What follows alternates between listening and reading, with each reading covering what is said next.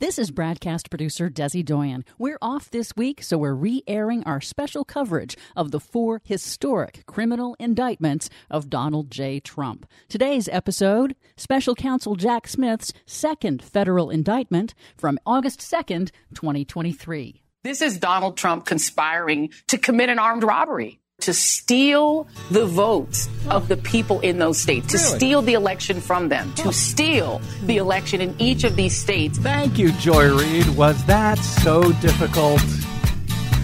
Doesn't hurt that she follows me on Twitter, I guess. Well, I don't know why I came here tonight. I'll take what I can get. I got the feeling that something ain't right.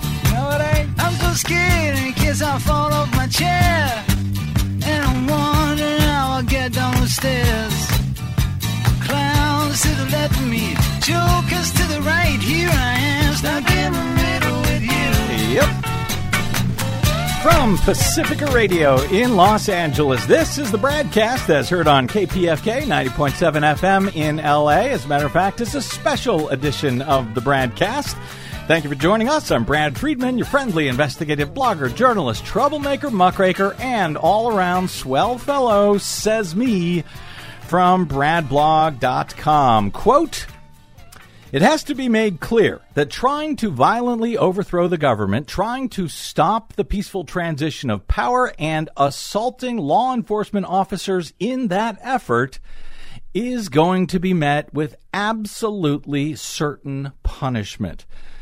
That quote was not from special counsel Jack Smith announcing Donald Trump's latest indictment on four federal felony counts, including conspiracy to defraud the United States, conspiracy to obstruct an official proceeding, obstruction of and attempt to obstruct an official proceeding, and conspiracy against civil rights in attempting to steal the right to vote of millions of Americans in his attempt to steal the 2020 presidential election. In fact, that quote was from U.S. District Court Judge in D.C., Tanya Chutkin, who was randomly drawn to oversee the former president's new indictment. Judge Chutkin is known for tough sentences for January 6 defendants. In fact, she is the only judge who has reportedly issued harsher sentences in some cases than those sought by prosecutors. Good. So she has already made some decisions that almost have certainly infuriated the newest DC January 6 defendant. The Obama appointed jurist ruled in the fall of 2021 that the bipartisan U.S. House Select Committee investigating January 6 could, in fact, access reams of Donald Trump White House files as part of their probe. Her ruling was subsequently upheld by an appeals court and by the Trump packed U.S. Supreme Court. She made clear at the time uh, her horror over the attack at the U.S. Capitol, lamenting back then over the prospect of renewed political violence in 2024 and noting that no one accused of orchestrating the effort to subvert the election had been held accountable, at least not at that point. The evidence she allowed access to by the House committee two years ago, that would be call logs, memos, internal strategy papers, emails, and more from the desks of Trump's most trusted advisors, became the backbone of the committee's evidence, which ultimately shaped much of both the public understanding of Trump's multiple failed efforts to steal the 2020 presidential election and the ensuing federal indictment for it handed up by a D.C. grand jury to the judge on Tuesday as sought by special counsel Jack Smith. In her ruling two years ago, allowing Congress to review those records from the former president's White House, Judge Chutkin uh, in her opinion, almost certainly stung Trump at the time when she wrote, quote, presidents are not kings and plaintiff is not president.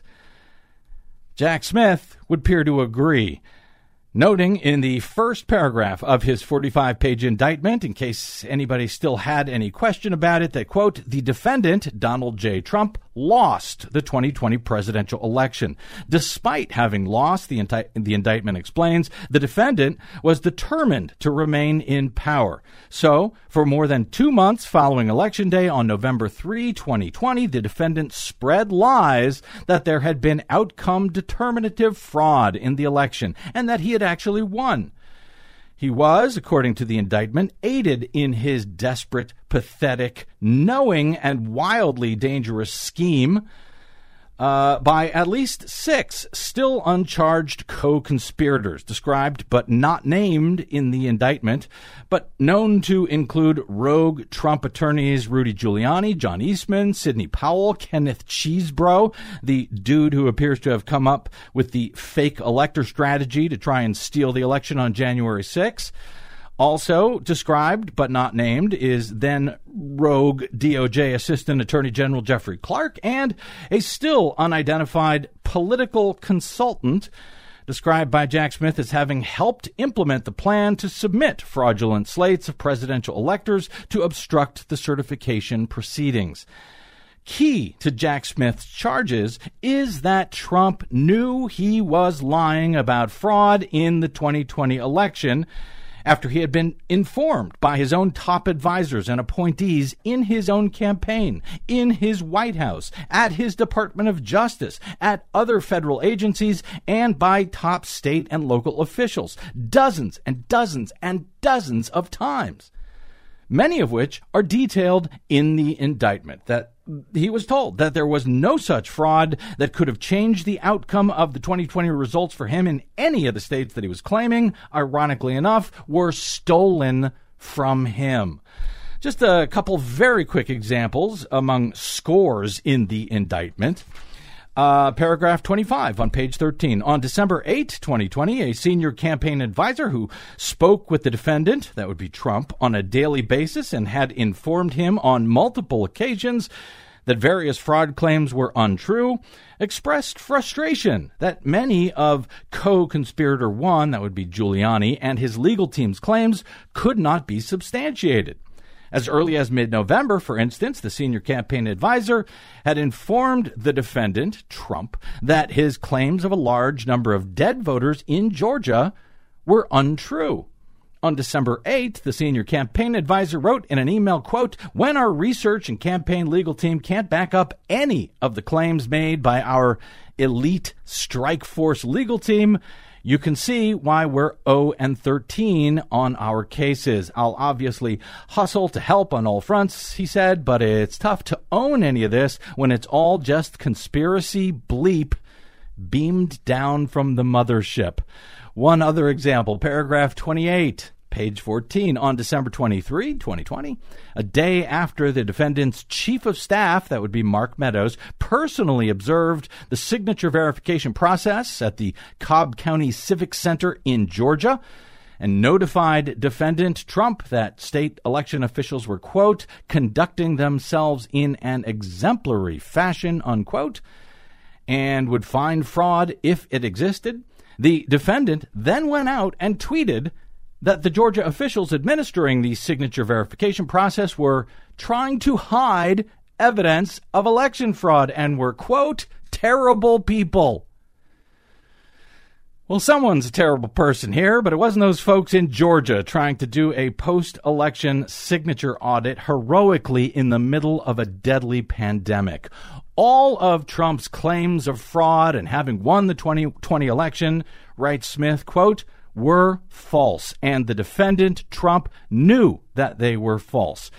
But the defendant repeated and widely disseminated them anyway to make his knowingly false claims appear legitimate, create an intense national atmosphere of mistrust and anger, and erode public faith in the administration of the election. Defendant Donald J. Trump may now finally be held to account for his knowing lies and his blatant and happily failed attempts as President of the United States to try and steal the 2020 presidential election. But we will see. Trump will be arraigned for these crimes before Judge Chutkin at the federal courthouse in Washington, D.C. on Thursday at 4 p.m. Eastern Time. And that is the news which broke just minutes before airtime on our previous broadcast, sending the delightful Desi Doyen and me scrambling to toss out our previous uh, planned hour and uh, cover the breaking news with a semblance of cogency. Is that a word, Desi Doyen? we tried. All, all, I can say is we tried. Yeah, we did try. Uh, happily today we'll have a bit of help. But hello, Desi, uh, and uh, I take it you're a little bit less frazzled than yes, yesterday. much better today.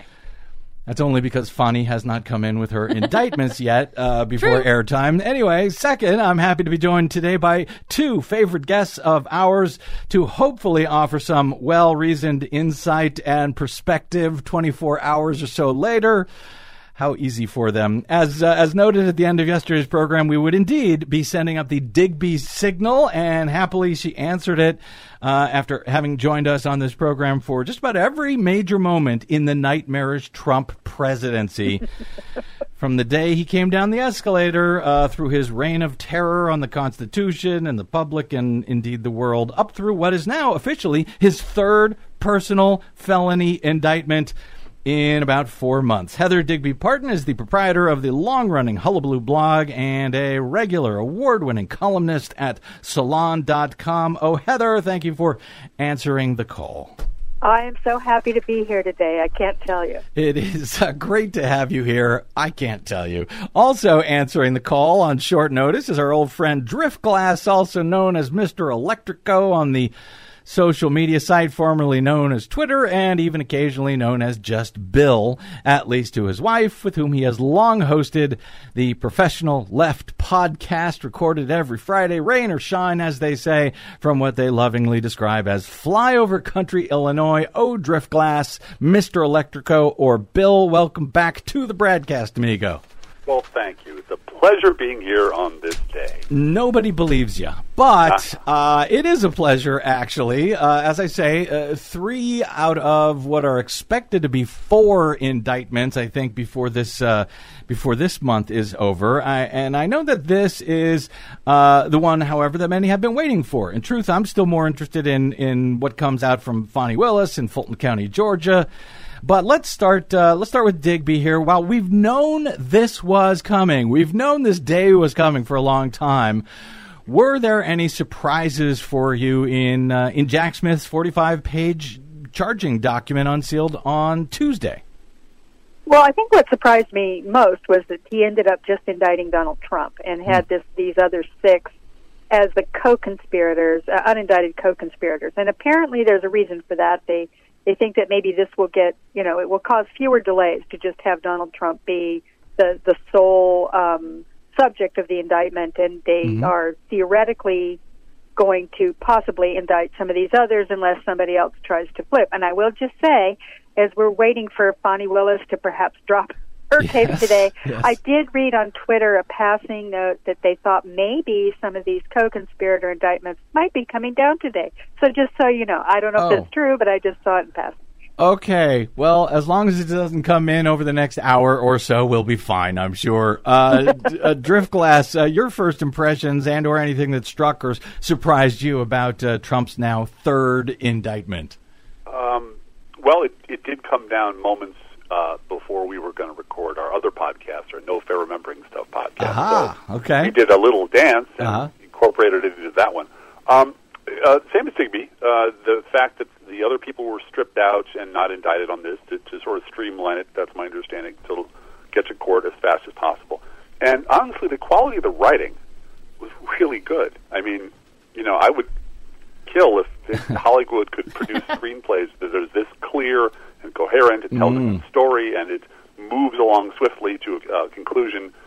And it's just, as a writer, I'm like deeply impressed with the amount of work that went into creating this thing uh, as a machine.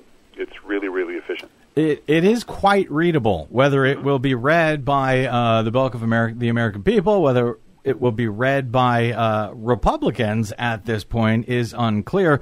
Uh, either of you guys have any idea who uh, co-conspirator six is. He's the uh, or she is the only one uh, so far un uh, unnamed, uh, and and it's unclear who it is. Uh, so, do you have any idea who that is? And do you have any idea why? Republican RNC chair Ronna Romney McDaniel, why is she not cited as a co-conspirator? It seems like she was coordinating the whole fake electors scheme. Uh, Driftglass? Uh, I think that it's a long list to choose from. You could take a bucket of all the possible co-conspirators and toss a, a dart into it and come up with someone who's plausible. Mm-hmm. I've heard Jason Miller floated. Mhm. I've heard Ginni Thomas floated. Uh, there are, but it is like playing a little, little bit like playing Columbo. There are a few facts in the document that exclude some people, but at this point, I'm just happy that all of them uh, don't know who it is, and they're all, I hope, sweating today, wondering, is it me? Is it me? Because it could be me, and urging them to flip. Uh-huh. Um, I, and I- and I think just because they're not named in this particular indictment, uh, is, is there any reason to believe that uh, Jack Smith, in addition to bringing indictments for these uh, listed co-conspirators, couldn't also bring additional charges for some of these other people, Heather? Absolutely not. And we, you know, we've seen that in the Mar-a-Lago case, where they came through and just they just did a superseding indictment for Trump and for this other, you know, co-conspirator of his down there. Mm-hmm. Uh, I think it's there's a good chance, and most of the lawyers seem to think that there's just no way that they're not going to charge these these five you know attorneys who were you know quote advising Trump to overthrow the government. As for the sixth, I do have an idea. I Uh-huh. read somewhere that people are thinking it's Boris Epshteyn, which is kind of Oh. interesting because he's a lawyer too. Mhm. But there's an email that's cited specifically in there that was sent from him to Giuliani, or to this co-conspirator number six, to Giuliani uh, on a specific date. And I think that some of the, the reporters have tracked that to Epshteyn. So, you know, he was a lawyer, he's a lawyer, Mhm. and he's sort of acting as a quasi, and what are they calling it, in-house counsel Mhm. now. But at the time, I think that he was serving as a political uh, advisor, you know, some kind of a campaign advisor. So that's a guess. I mean, obviously, I have no idea, but that's just something that I read. So there you have it. I have also seen some reporting from attorneys that say, hey, it's also possible that these people, the co conspirators, have already been indicted, but those might have been sealed. Mm. And we just don't know yet. So I think you're probably right, Digby, that uh, there's no way it seems that they cannot indict these co conspirators.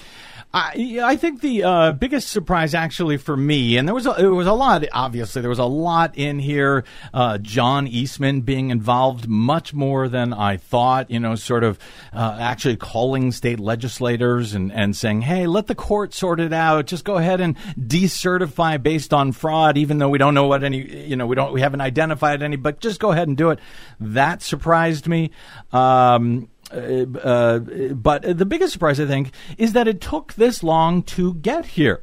And you know, I, I, I, as we've been discussing, I think Jack Smith likely has much, much more, and there's going to be more indictments and perhaps even more charges for Donald Trump down the road. But the bulk of what is contained in the indictment, Heather, was stuff that was already found at least a year ago by the House January 6th committee that I was probably talking to you and Driftglass about almost a year ago now.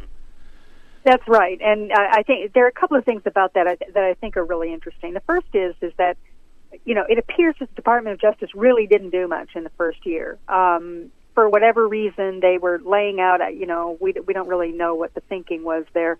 Maybe they were you know working on getting evidence from people's phones, and it was taking forever. I mean, there's a lot of speculation about why the the delay in doing that. But of course, Jack Smith, when they turned it over to Jack Smith, it seemed like you know they were sort of ready to go, and he has not taken that long. I think he was appointed in what was it last November? November, late November, Yeah, yeah. November.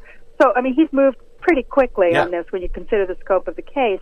Um, but a lot of what I mean, those of us who followed the January sixth um, committee hearings and the report that they put out at the end, this follows that narrative, and it follows it really pretty closely. There is some new information in it. Clearly, Mike Pence cooperated and gave testimony that sheds light on some of the stuff that Trump was saying to him personally, which is, you know, trying to coerce him into, you know, committing a felony. Um, and you know, so so we know that that the January sixth committee, it appears, the work that they did probably flowed pretty directly into the DOJ case when Jack Smith came in. He had all that stuff. It, at least it gave it some kind of an outline for, Mm-hmm. for you know the the kind of thing that they could look for. And the second thing I wanted to say about that is that that you know the the hearings that we saw. I mean, we covered them. I think I was on with you after every single one. Yep. Um, and you know, we, we're not going to get a televised trial. I know a lot of people are hoping that they will, but it's up to John Roberts. And come on, let's be let's be serious. Yeah. It's not going to happen. Mm, we'll so see. th- We'll th- that see. we Yeah. yeah, I mean, it's just it, it's highly, highly, highly unlikely that Uh-huh. he's going to go along with that. So, what we are going to get, we'll get breathless reports from the reporters, and you know, it'll be exciting and interesting and historical and you know, historic. It'll be all the good things.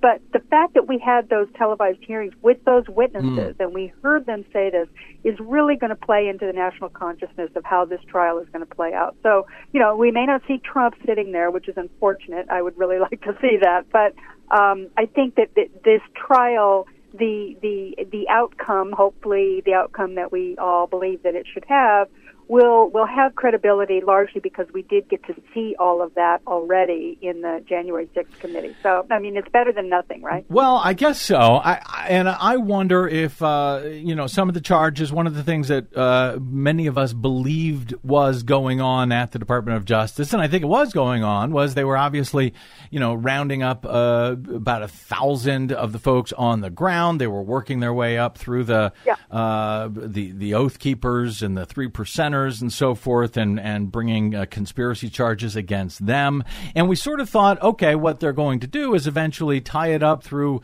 Uh, you know, uh, uh, Roger Stone and, and Steve Bannon and so forth up to the White House. That's the connection that was not made here. I don't know if it ever will be. Um, but, you know, without that stuff, you sort of almost, I mean, how is it that a House committee, uh, Driftglass, can get this information a year before the Department of Justice with all of the resources that the Department of Justice has at its, at its fingertips? Yeah, I, I too got the impression they were going after. I think today, the thousandth and ninety sixth or seventh January sixth insurrectionist is going to trial or being sentenced. So it, the, the thing that impressed me was because the January 6th committee is misnamed.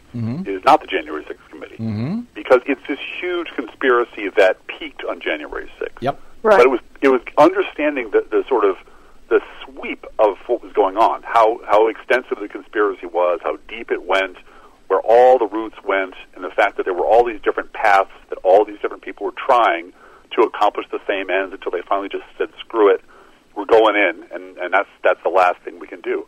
I think they had a they didn't understand how big this thing was until they got into it, mm-hmm. and they started to realize, "Holy crap, this is this is vast. This makes Watergate look like a third-rate burglary." Yep. Uh, this is really serious, and it involves lots of different branches of government. It involves people outside the government. It could have potentially involved the military, um, and on and on and on. And so they they sort of had a hard time getting their arms around exactly how big this was, and where do you start when you're starting with just the mob that tried to break in and, and sort of work your way backwards. So I know it was a big piece of work. I'm deeply impressed by the work they did. I wish this had all happened eight months ago, nine months ago, a year ago.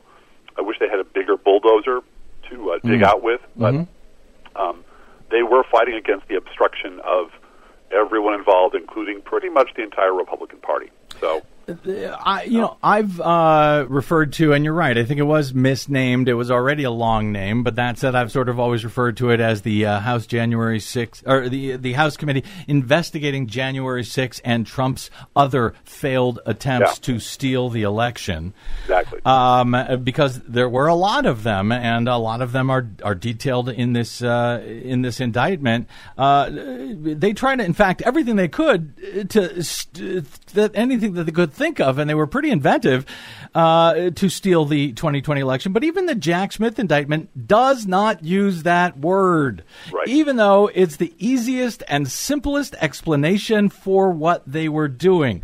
Do you, uh, Bill Driftglass, have any idea what you know what the allergy is to asserting the plain fact that a sitting American president has tempted over and over again to steal a presidential election? The only use of that word uh, in the entire indictment, I think, is a quote from Trump, where he says something like, This is what happens when you steal an election from the American people, falsely claiming that Democrats had stolen the election. My argument here is that it would be a lot, hell of a lot easier for the American people to understand what just happened if they described it in those simplest terms possible. What is the allergy uh, to Democrats, to Jack Smith, even, and to the media from using that word? Well, well, I'm a Democrat, and I will say, for the record, he tried to steal the election. Okay, So good.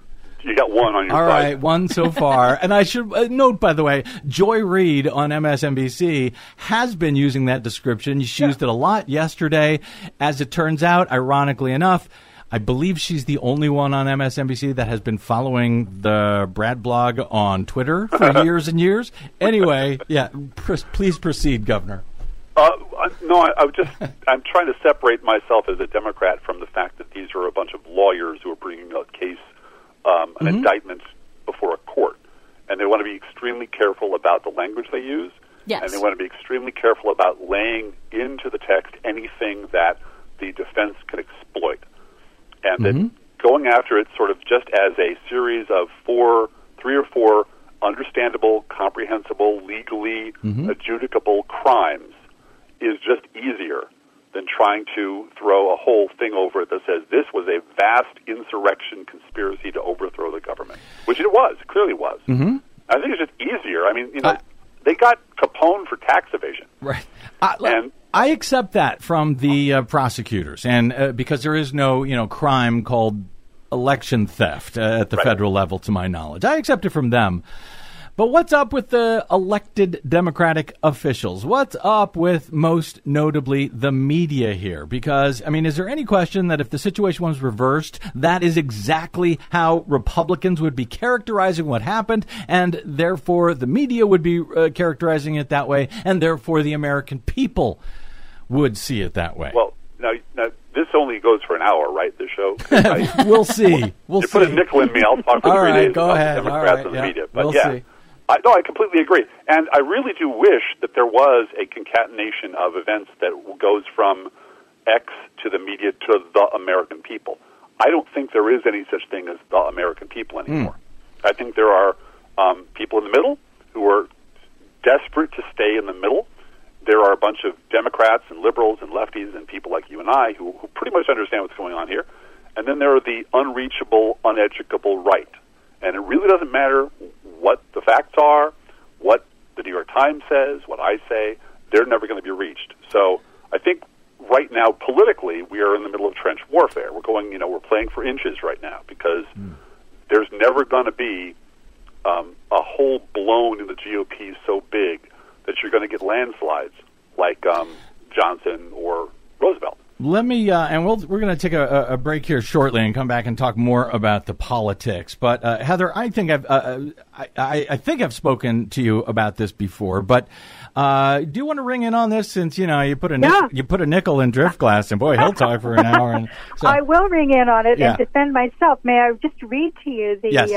The kicker of my piece that I wrote for Salon this morning? Yes, please. Donald Trump is under indictment for trying to steal an election, but he may very well be given absolution for his crimes by the free and fair electoral system he has demeaned and degraded ever since he entered politics. There you so, go. you know, I do Thank you. read the Brad blog Thank every you. day. Thank you. That is, and I can prove it. Thank you. Well- fact that I said that. Yes. Uh, well, uh, um, I guess I'm winning them over uh, one reader or listener at a time. That's all I can do. Uh, This. Uh, thank you. Uh, this this case. Uh, before we get to a break. Uh, you know, I, we mentioned uh, the other uh, two indictments. There's a fourth one coming, but something about this case seems different than the other ones. The other ones, they are about corruption and accountability, as is this case. Obviously, you know, stealing, uh, there's that word again, stealing uh, uh, uh, classified national security documents from the White House is a huge deal.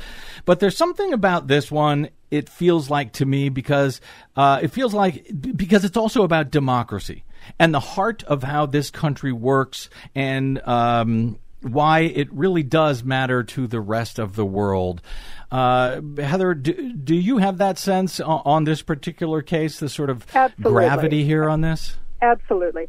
They're all big, right? I mean, the, the fact that a former president, and, you know, there are many cases that could have been brought against him. He was corrupt the entire time he was in office running his business out of the Oval Office. He had a pay to play hotel right down the street where people were dumping huge, vast sums of money into his pocket while mm-hmm. he was president. I mean, there's a lot. Yeah. There's a lot. Yeah. And all of these cases, the, the E.G. Carroll to mm-hmm. the, you know, Alvin Bragg case in Manhattan, the Letitia James civil case up there, Mar-a-Lago, Fani Willis, this, it goes directly to the heart of the worst thing he did. And he did a lot of horrible things, but this is historic. We've never seen anything like it. In fact, Neil Katyal was on uh, MSNBC yesterday. I mean, he was the former acting mm-hmm. for, former acting Solicitor General under Obama, and he mm-hmm. is, you know, he's all over TV, and he's a, you know, kind of a big Supreme Court, you know, uh, litigator in any case, what, what he said yesterday, I mean, he said that this is one of the most significant legal events ever in the history of this country. It's up there with Marbury versus Madison, Brown versus Board of Education, and Dred Scott as a defining case for the times. Mm. He said this case lays out, this indictment lays out a case that a guy who was president of the United States while he was president of the U.S. leveraged his office, used his power to thwart the will of the people in the most solemn thing they do in our country, vote. This is the biggest constitutional crime in our history. I mean, mm. you know, I'll I'll I'll, I'll endorse that. I the, mean, it's huge. It is really, really a big deal. The biggest constitutional crime in our history. Uh, agree, Dif- uh, Driftglass? Oh, oh, amen. Uh, other than seceding from the Union and making actual war on the United States government, yeah, this is the biggest constitutional crime against the Constitution, crime against the fundamental institution of our country ever. Well, give it time. The summer is barely uh, underway. Let's take a quick break and we'll come back with our special coverage of Donald Trump's third indictment and arguably his biggest one uh, with uh, Heather Digby Parton of Salon and Driftglass of the Pro Left podcast, and of course, Desi Doyen and me, Brad Friedman, right here on the BradCast. Don't touch that dial.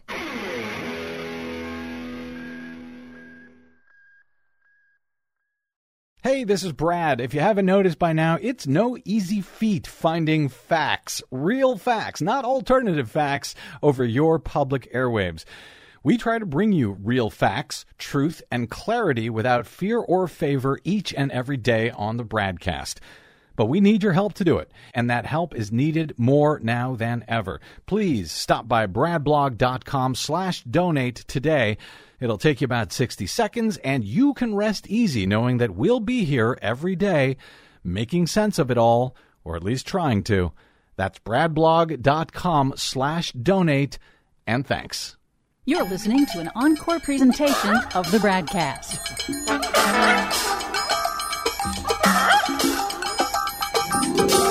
Don't do the crime if you can't do the time. Uh-huh. Good advice. Welcome back. It's the BradCast. Brad Friedman from BradBlog.com. Special coverage of Donald Trump's latest indictment. In case you're hearing this uh, some weeks down the road in reruns, uh, this would be his third of fourth, probably, uh, indictment. His uh, second federal indictment with Georgia still to come. Bet on it. Uh, all right, let me. Uh, uh, we've got Heather Digby Parton of Salon, Driftglass of Pro Left podcast here. Uh, let me give you guys a chance. I want to hit some of the politics here. Uh, a chance to respond to uh, some of the responses from Donald Trump on his social media site. Uh, he will be in, uh, arraigned on Thursday. I'm guessing he's going to plead not guilty. but uh, you know, uh, and of course, he is not guilty until he's been uh, proven guilty. But uh, let, let, me hit a couple of his uh, comments from his social media site. Um, uh, Heather, you can take this one. quote: Why didn't they bring this ridiculous case two and a half years ago? They wanted it right in the middle of my campaign. That's why. Heather. Well, it's ridiculous, obviously, and we just talked about why it was delayed, but clearly, I mean, this is a big case. It, the cases take time, and it's not surprising that it would have taken two and a half years for them to to get to from January 6th to an indictment. As far as doing it in the middle of his campaign, he's the one, of course, projecting again. He's the one who announced his campaign, you know, practically right out of you know the the, the day Correct. He, he he left office Yeah. in order for him to make this argument. Well, you can't do this. I mean, everything he's doing right now, his entire campaign, his quest for getting back into the uh, into the office, and his hope that he can become president again, is to keep his sorry behind out of jail. That's where he's at right now. And so this is just another of his, you know, projections onto the Justice Department. They didn't care about, you know, so to the extent that they care about him running, it's that they're trying to get it before it gets to the point Uh-huh. where it's too close to the election. So Well, he's out of his mind. And, and actually, to be more specific, the only reason that uh, Jack Smith is on this case is because right after the right after the 2022 elections. Uh, that's when he officially declared that he was a candidate, and that That's is right. when uh, uh, Merrick Garland named Jack Smith. Had he not, Merrick Garland might have still been considering the matter, and we wouldn't have these indictments. So uh, again, he has only himself to blame. All right, uh, Driftglass. Uh, this from uh, his uh, statement. He put out a four or five paragraph statement in response to the uh, to the indictment uh, concerning his efforts to steal the 2020 election. Quote: The lawlessness of these persecutions of President Trump and his supporters is reminiscent of. Nazi Germany in the 1930s, the former Soviet Union, and other authoritarian dictatorial regimes. President Trump has always followed the law and the Constitution with advice from many highly accomplished attorneys. Yeah, the, the founding fathers came up to him with tears in their eyes, going, "Sir, sir, sir." Yeah, but I've I've heard it said that you know um, um, martyring yourself is hard because getting that last nail in is really really impossible. um, it- you know, this is just Trump stuff. This is just worse than the Nazis, worse than the Cardassians on Star Trek, worse than Darth Vader, and it, it you know it's gibberish. It it it is meaningless, but it, it is intentional Uh-huh. because it keeps the people that he wants on his side on his side, and he is absolutely shameless. And we've known this since the day he came down the escalator. Whatever red meat I need to throw to the meatheads to keep them angry and charged up and sending me money. Exactly. Um, I'll do. And he he is cranking out, you know, content bits for Byron York. You know, um, all, all the all the the smart intellect, the intellectuals. You know, the National Review crowd are all like, "This is the worst thing that ever happened. This is the most unfair thing in the world." He's cranking out content for Fox and for Newsmax and all the megaphones that he needs to keep himself afloat and raising money. So, you know, this is just going to go on forever. It's it's now routine. It shouldn't be. Screaming Nazi and and they're out to get me should not be routine for a president, uh, former president, to get away with. But that's who he is. Well- so no surprise. As they say about the Republicans, Donald Trump these days, every accusation is a confession. Um, uh, Heather, uh, Rudy Giuliani, uh, his aide, apparently he has an aide still, a guy by the name of Ted Goodman, put out a statement that, quote, every fact the uh, former New York City mayor had establi- uh, uh, had establishes the good faith basis President Donald Trump had for the actions he took during the two month period charged in the indictment. Um, so I guess they are claiming that all of these false claims about fraud, proven to be uh, false t- over and over again, are actually still true, according to Rudy Giuliani's uh, spokesperson. Uh, to quote from the now quaint Watergate era, "Does that dog still hunt?" Oh, absolutely not. But I'm sure that they're going to try and and do that. I mean, from what I gathered in the first few hours, you know, they just they went crazy on Fox News and Newsmax and OAN and all the rest of them. Um, that you know that is going to be part of the defense, at least publicly. I don't know if the lawyers will try and and want to you know open up that can of worms in there. I kind of doubt it, but you never know. I mean, these aren't just look. I mean, he's had now he's had five lawyers named as co-conspirators, and maybe the sixth one's a lawyer too. So let's just say his you know his uh, the caliber of his legal advice isn't the greatest because he's indicted because of the stuff that they that they were helping him do. And uh, you know, I don't I don't think that um, you know that's necessarily going to be a good excuse, but you're going to hear it, no doubt about it. That of course it was true that you know all those claims that Donald Trump made, and Trump's going to make them do that because that is exactly what he wants to hear. I mean, they are you know it's it's they're persecuting him because he won the election and tried to you know save democracy by doing all these things and was thwarted and here he comes again. He's going to save us now. We're going to get him back into the white house. I mean that's going to be the argument for him. And it's you know it's pathetic and it gives you a big headache and Yeah. you know you want to throw something but that that's where we're at. Well, I also think that part of what seems to be suggested by Republicans on uh, Fox News and other right wing media, and also from at least one of the Trump lawyers, uh, they seem to be suggesting that they're going to argue that because Trump really believed what some of his lawyers told him that therefore his efforts were all in uh, good faith and they can't get him on what he actually believed was true. But something that Marcy Wheeler, Empty Wheel, uh, had said was she's like, you know, whether he believed it or not, despite it being very clear that he was explicitly told over and over and over again that he was absolutely wrong, regardless of whether he believed it, it doesn't actually matter, Marcy says, because uh, one of the counts that he is under, uh, the obstructing the counting of the Electoral College vote, that conspiracy, she says that even if Trump believed he won, he can't conspire to stop the counting of the Electoral College vote. Regardless of what you believe, you're not allowed to do that. uh, Bill uh, Driftglass, Mr. Electrico, what will uh, what will history have to say about Mike Pence? I, you know, I believe, uh, and I know uh, Digby has disagreed with me about this in the in the in the past, but I actually believe that Pence was, in fact, yes.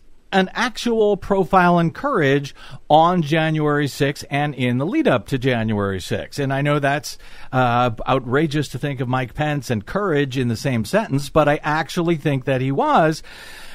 Nonetheless, since then, it seems like he has done everything possible to reverse that legacy since January 6th uh, for some reason. What? How does how, how does this fall uh, for history down the road? Well, um, someone once told me that um, appeals to history are a secular plea for divine judgment. And it is the idea that what will people in the future, looking back on this, say? And, uh, you know, we can't possibly know. I would suggest that Mike Pence tried everything in his power to um, comply with his boss. Mm-hmm.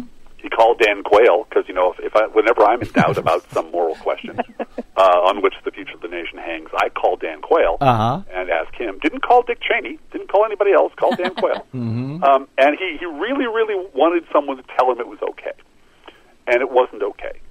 And he got uh, he got in a place where he could either um, go down in history as the man who blew up the country, or he could do one right thing when people were storming the Capitol, threatening to murder him. And he did the right thing at the right time, mm-hmm. um, and has lived to regret it because he's a Republican. Mm. And in the Republican Party, he is a Judas. He is a traitor. He has turned on them, and there is a separate branch of history that apparently Republicans read, where Nixon was screwed, and he should have burned the tapes, and mm. and Mike Pence will go down in that book as uh, Judas and a traitor, or he'll disappear from history completely. He is the, a fraction of a man, and he did one right thing on on the day, and that's great. I'm glad he was there. Um, but that's all he's done, and and the reason he's reversed himself at every step along the way is because he wants to be, you know, he wants to run for office. He wants to have a future, and the only way to do that in that party is to climb right up back inside Donald Trump's rectum and be a big cheerleader for everything except that one moment. And yet, ironically, he's the only one who can't seem to get back uh, to qualify on the debate stage. Yeah. Everyone else has gotten uh, on there. Chris Christie apparently is going to qualify, but even uh, Mike Pence can't get back on. Heather, Uh, well, it yeah, seems like it's a problem that Republicans just don't care. Yeah. Seems like that ought to be a thing that the media would cover. well, I think so. they don't care. Uh, Heather, I didn't want to uh, cut you off. if You wanted to get on on that. No, I did. I did because you and I have discussed this before, and I, I'm with I'm with Driftglass on this. I, I I do not see Pence as being a big hero. I'm grateful for the fact that he didn't decide to overthrow the government that day. Mm-hmm. That was big of him, since every other vice president in history didn't decided not to overthrow the government that day. Uh-huh. And in this indictment, there is an interesting thing in it, which we didn't know before. At least I didn't, and I think it's new in the indictment. Um, you know, th- well, it's not new. I mean, actually, the po- point that I'm going to make here is that that they, um, you know, his, um, I guess it was his chief of staff. They were saying Trump said to, and I, that would be Mark Short somewhere, said that uh, said to him, well, you know, Mike needs to know that if uh, he doesn't do what I want, I'm going to have to go public about him. Clearly a threat. And of course, he did go public about him, you know, and we know what the result of that was. And Mark Short, Short walked off and had a talk with the Secret Service that was protecting Pence. Now, we know what that was all about, right? We've seen that in the January 6th stuff where Pence was down in the garage and they, you know, they whisked him down there and he refused to get in the car with uh, the Secret Service, uh, evidently uh, afraid of getting it. I mean, he's later said, and it's a fatuous excuse that, well, I didn't think any, I didn't want anybody to see me leaving the Capitol. But there is something to that in that they were afraid, obviously, that the Secret Service, which you know was many of whom were loyal to Trump, Yeah. would whisk him off and keep him from coming back to Yeah. certify the election later that day. Mm-hmm. So he, you know, here this is the position they were in. Now Pence knew that he was warned ahead of time that Trump was going to go after him. Trump even said to him, "Well, you're too honest." When you know Yes. Pence said he couldn't do it. You know, Pence could have. Just picture what we where we were at that moment. The election was over. All the lawsuits were done. They were just on the cusp of going to to uh, you know um, certify the election. This is this is a day or two before before the certification. You know, Pence could have called up Fox News and said, "I need to come on today. I got something to say." And he could have blown the whistle on this before January mm. 6th, before any of that stuff happened, and warned people because he knew what was going to happen. And he didn't do that. So, to me, you know, I appreciate the fact that since the indictments come down, he said some stuff. I mean, today was pretty salty. He said the president was surrounded by a group of crackpot lawyers that kept telling his itching ears what they wanted to hear. Which is pretty good for Pence. You know, that's not, that's not bad. Yeah, you know, he didn't um, write You know, Yeah. th- you know, so he's he's been, you know, since the indictment, and it's clear that he testified, right? I mean, he he, Yeah. he Yes. Oh, basically yeah. spilled his guts to the grand jury. Mm-hmm. So, you know, he now after all this, maybe he's just recognized that he has no constituency and he's never going to be president, and might as well try to repair his damaged, you know, reputation. Um, but you know, there was a guy who knew what was happening and understood that this that Trump was getting very aggressive and threatening, and he didn't do that. You know, I mean, Yeah, I know. I hear for you. him. I hear you, and I think when I talk about his moment of uh, his profile and courage, it was that moment. It was that moment Yeah, on the loading dock moment. when he wouldn't get in uh, to that car because it would have been a very different story today had he done that. I suspect. So for that, we'll give him kudos. For everything thereafter, uh, not so much. Uh, very, very quickly, I got just a, a a couple of minutes here, and I want to get in some thoughts first. And I sort of want to get uh, all three of your thoughts on this. Um, I know I'm getting ahead of myself here. Well, maybe I'm not. Uh, how would you guys feel about Trump striking a plea deal to plead guilty, to pay a huge fine, to take some home confinement for uh, a number of years uh, in order to stay out of prison, and most importantly, a la Nixon and uh, uh, the Vice President uh, Spiro Agnew specifically, uh, drop out of the race for president and vow to never run for public office again? If he floated that idea, um, uh, how would you how would you feel about that idea? Would you would you be in favor of it or against it, uh, Driftglass? You mean trust Donald Trump to keep his word that he's not going to run for office again, since there's no way to bind him legally to do that? Okay. Uh, no, I don't trust him at all. You know, this this is if we want to go all Nazi, it's you know it's Hitler signing and breaking treaties right and left. Donald Trump will say anything he wants, and five minutes later, when it conveniences him, he will turn around and say, "I never said that. They tricked me into it. I had to do it. I was being clever. Uh-huh. They're a bunch of criminals, and I outsmarted them." And we're right back in the stuff. No, So- I so want you- them to go to prison. I want them to die there. okay. uh, how do you really feel about it, Heather? Your thoughts on that idea? Well- Uh, I mean, do, we, do you prefer to have him run for office, or do you want him out? I, I, I would like to see him out, but I, I don't, you know, the idea of this is just so far fetched. I can't imagine that would happen. But I Really? do think the idea of home con- home confinement is something that we should think about because there's almost no way that Trump is going to be put in jail, and the reason is is that he is he is required Mm-hmm. via the Constitution to have Secret Service protection, and there's Right. almost no way to sort of do that. So I would expect that if he is found guilty, and somehow or another we get through the appeals, and he ends up having to actually do time. I think it will be home confinement. Him not allowed to go anywhere Mm-hmm. with a bunch of conditions. You know, no TV. He doesn't get to go on TV. He doesn't get Mm-hmm. to tweet. He doesn't do all these things as part of his his sentence uh, in lieu of actually going to jail. I'm guessing that, but I, I just can't. I can't see it happening. How Hmm. they would Yeah. how they would actually put him behind bars, but they could confine him, which is fine with me. I just don't ever want to see him again. You know, just put him in there and get him away, and I don't want to hear from him, and I don't want to have anything to do with him. He's he's old. He's you know not going to be around that much longer anyway. So you know, let it. Well, I, That's you know. I, I think at some point he's going to face a very real prospect of heading to prison, and I believe that if there is anything that Donald Trump is, it is a coward, and he does not want to go to prison, if only because he won't be able to quaff his hair, and he's going, and I'm not kidding, and he will do anything to avoid that, including if you know his last trump card, if you will, saying, "Okay, I'll drop out of the election." Send me to home confinement. By the way, in a you know my home resort that I live in, which That sounds like a pretty come to sweet visit deal. me yeah, in. exactly. Yeah, um, I think for me, I think the country really does need to go through this, and I would hope that the DOJ would not accept To go through the trial. Yeah, to go through the the trial, to go through airing it all out, no matter what happens. I mean, it's obviously going to take years to do this. You know, uh, I don't know how many years, but many years, rather than trying to um, set it aside in a way that I don't think will work, especially based on what Driftglass just said. So if he proposed that idea, if he floated it, you would oppose it, does he? Yeah, I think so. right. I think so. I think Driftglass makes a good point that you cannot trust Trump to abide by any agreement. Lastly, uh, let's run uh, around the table here uh, one more time, starting with Desi this time. How does this not hurt him politically? We hear this over and over again, not just from Fox News, but we hear it from the uh, you know, the supposed non uh, right wing media that, uh, oh, you know, every time he, he uh, gets indicted, this helps him. His money comes in, he, uh, his popularity goes up.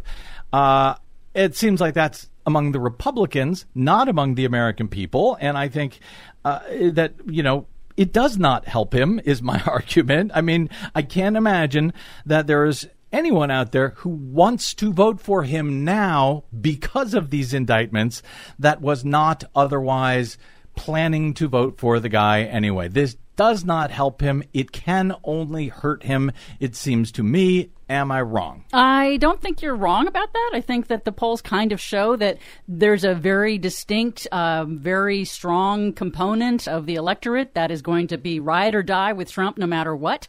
And beyond that ride or die group, I think that it is going to erode his support because I think most Americans really don't want somebody who tried to overthrow the government as president. Drifty? Um, I think that uh, it, the right will be unaffected by this at all. There, there'll be no effect. They have a procedure for this, which is, you know, Hunter Biden's laptop, but her emails, scream like hell, jump up and down, wave your arms, and ignore it and say they're out to get us. So that's you can write all of them off. Again, it's it's the people in the middle. It's the fence straddlers who really don't want to vote for either party. And is no labels looking good? I certainly like those no labels guys. Um, that sounds interesting. I, I'm concerned that the people who are so terrified of taking a side um, don't want to take a side, that any alternative to throwing away their vote they will take. The last election came down to a few thousand votes in a few states. Yes, it did. And so it doesn't really matter what the popular vote is. What it matters is the electoral college. And if we can just repeat the 2020 election, I'm fine with that. But I don't know that that's possible. I think Joe Biden is getting screwed by the media. I think he's doing a fine job. I think mm-hmm. the economy has a, a story to tell. Mm-hmm. None of that is getting out. Mm. So it's going to be Trump, Trump, Trump, Trump, Trump until election day. And again, the people who want to believe that both sides are evil and both sides are bad, and Hunter Biden's laptop is just as important as Donald Trump committing treason, are going to go right on believing that, no matter what anybody says.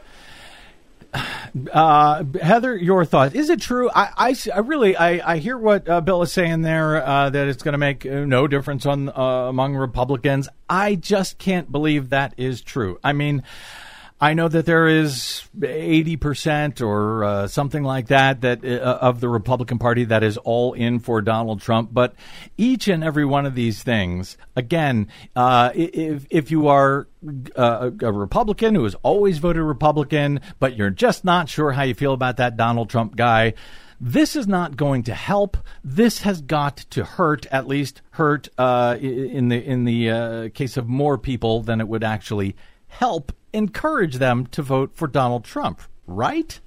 Well, I don't think I don't think it's going to get anybody to vote for him that wasn't going to vote for him. I, I don't think there's anybody. There's not a there's not a, a constituency out there for. Gee, I really didn't like Donald Trump until he got indicted. You know, I mean, that's really boy. Right. Now I'm really. I mean, maybe there are a few criminals out there. They go, hey man, he's that's Yeah. my dude. You know, I mean, I don't know, but I don't. I don't think that that's true. But I think it does. There are two things that are going to happen here, and that is that I think, as Driftglass says, you know, we're in this, we're in hand to hand combat here. You know, this, or as you put it, trench warfare, which I think is a bet is a more apt, uh, you know, sort Political, of, uh, metaphor. political, political, trench, warfare. Yes, yes, and yes. and so you know, there's just and, and largely because of the fact that we have these two completely distinct media ecosystems, and people are operating on completely different sets of information.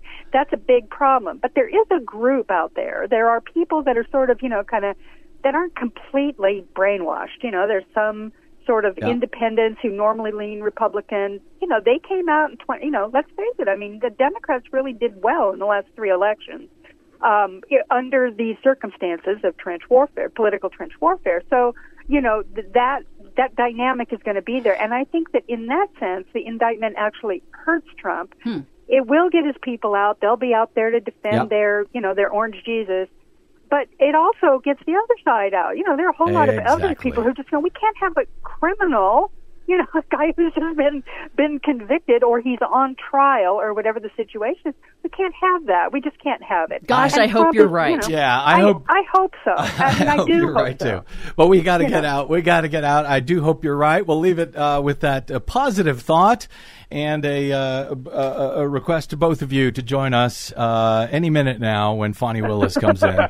We'll, we'll hang here by the phone. Thank It'll you. I, pre- I do appreciate that. Uh, Driftglass, otherwise known as Mr. Electrico on the Twitters or the website formerly known as Twitter, can be found uh, both there and at proleftpod.com.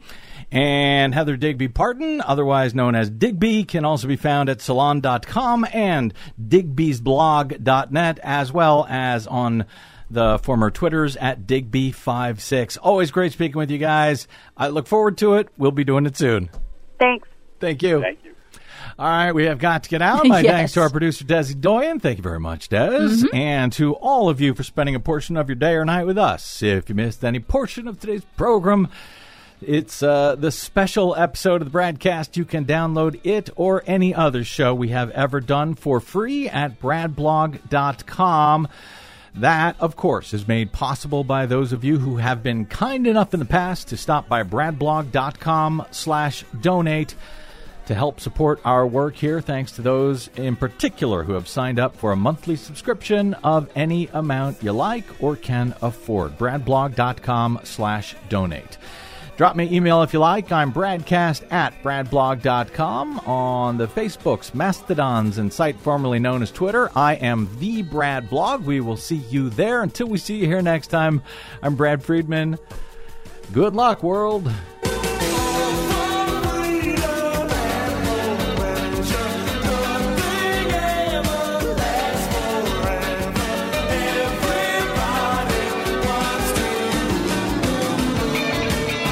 Listening to the Bradcast. We are 100% listener supported thanks to listeners like you who drop by bradblog.com slash donate.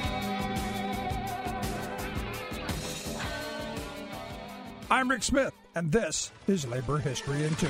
On this day in labor history, the year was 1934. That was the day striking Teamsters in Minneapolis defied martial law. They stopped scab trucks, forcing the release of their strike leaders. Armed with bayonets and machine guns, the National Guard had patrolled the streets for nearly a week. They seized scores of strikers and union leaders and threw them into military stockades. Drivers were outraged. They defied Governor Olson and Major General Walsh, who, on behalf of the the Citizens Alliance and trucking bosses were determined to break the strike. Soon after strikers were imprisoned, drivers began chasing scab trucks across the city. Multiple reports poured in of picketers forcing trucks to stop. Some unloaded their cargo onto bridges. Others chased, captured, and damaged the scab trucks. Strikers ripped ignition wires out, forced scabs from the wheel, and then disappeared before police and the National Guard could arrive to retaliate. In just three hours, strikers had overturned nearly 70 trucks. Unable to stop the superior force of striking drivers, Bill Brown, Vincent, and Miles Dunne were ordered unconditionally released from the military stockades. Now, employers, the governor, and other strike breaking agencies were eager to propose peace to federal mediators. But they proposed to scrap the terms of their earlier May agreement. In response, the leaders of Local 574 issued a general strike call. In it they asked, quote, "Is there one man so blind as not to see that if 574 is allowed to go down to defeat under the brutal hammering of military despotism, the whole labor movement of the city will have been dealt a mortal blow? Union men, brothers, sisters, fellow workers, what are you going to do about it?" We appeal to you for solidarity. Labor History in Two brought to you by the Illinois Labor History Society and The Rick Smith Show.